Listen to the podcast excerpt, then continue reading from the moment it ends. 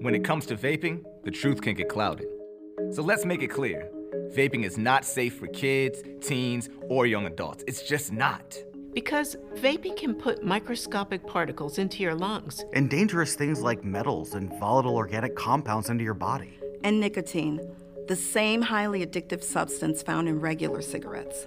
Nicotine can harm a person's brain development through their mid 20s, affecting learning, memory, attention, and impulse control, and priming the brain for other addictions. Vaping products also come in kid friendly flavors that can make them appealing to youth. And many kids also use other drugs, like marijuana, in vaping devices. With appealing flavors, high nicotine levels, and lots of promotion on social media, many kids think vaping is harmless, but it's not. So talk to your kids about the risks of vaping, because when you talk, they hear you.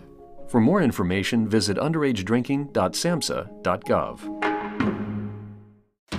Hi, Grandma. What's for dinner? Hey, honey, I'm making stew tonight. Ooh, can Nina come over? I'm not sure about our new friend. I wonder if there's been any drinking going on. Alcohol at her age can lead to so many bad things. I've been meaning to ask you what would happen if someone offered you a drink? Grandma? This is hard. She's so young, but I know I need to talk to her about it now before someone tries to give her alcohol. If anyone ever does offer you a drink, I want you to say no. I have too much respect for my family and I don't want to get in trouble. Okay. Really? I promise, Grandma. I love you too. Okay, how about tasting this stew and telling me what you think? Mmm. Some children may try alcohol as young as nine years old. It's not too early to talk about drinking. For tips on how to begin the conversation, visit underagedrinking.samhsa.gov. That's underagedrinking.samhsa.gov. This message brought to you by SAMHSA and this station.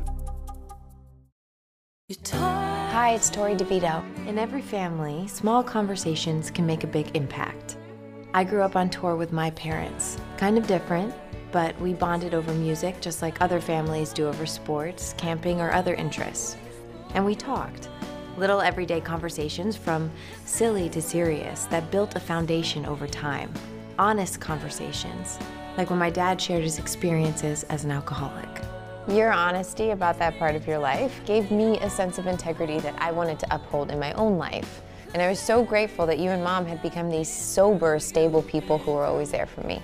I wanted you to know from someone who's been in recovery more than 30 years now that hard work is what creates success, not alcohol or other drugs, whether it's music or anything else. I said it a lot, and I'm glad you took it to heart.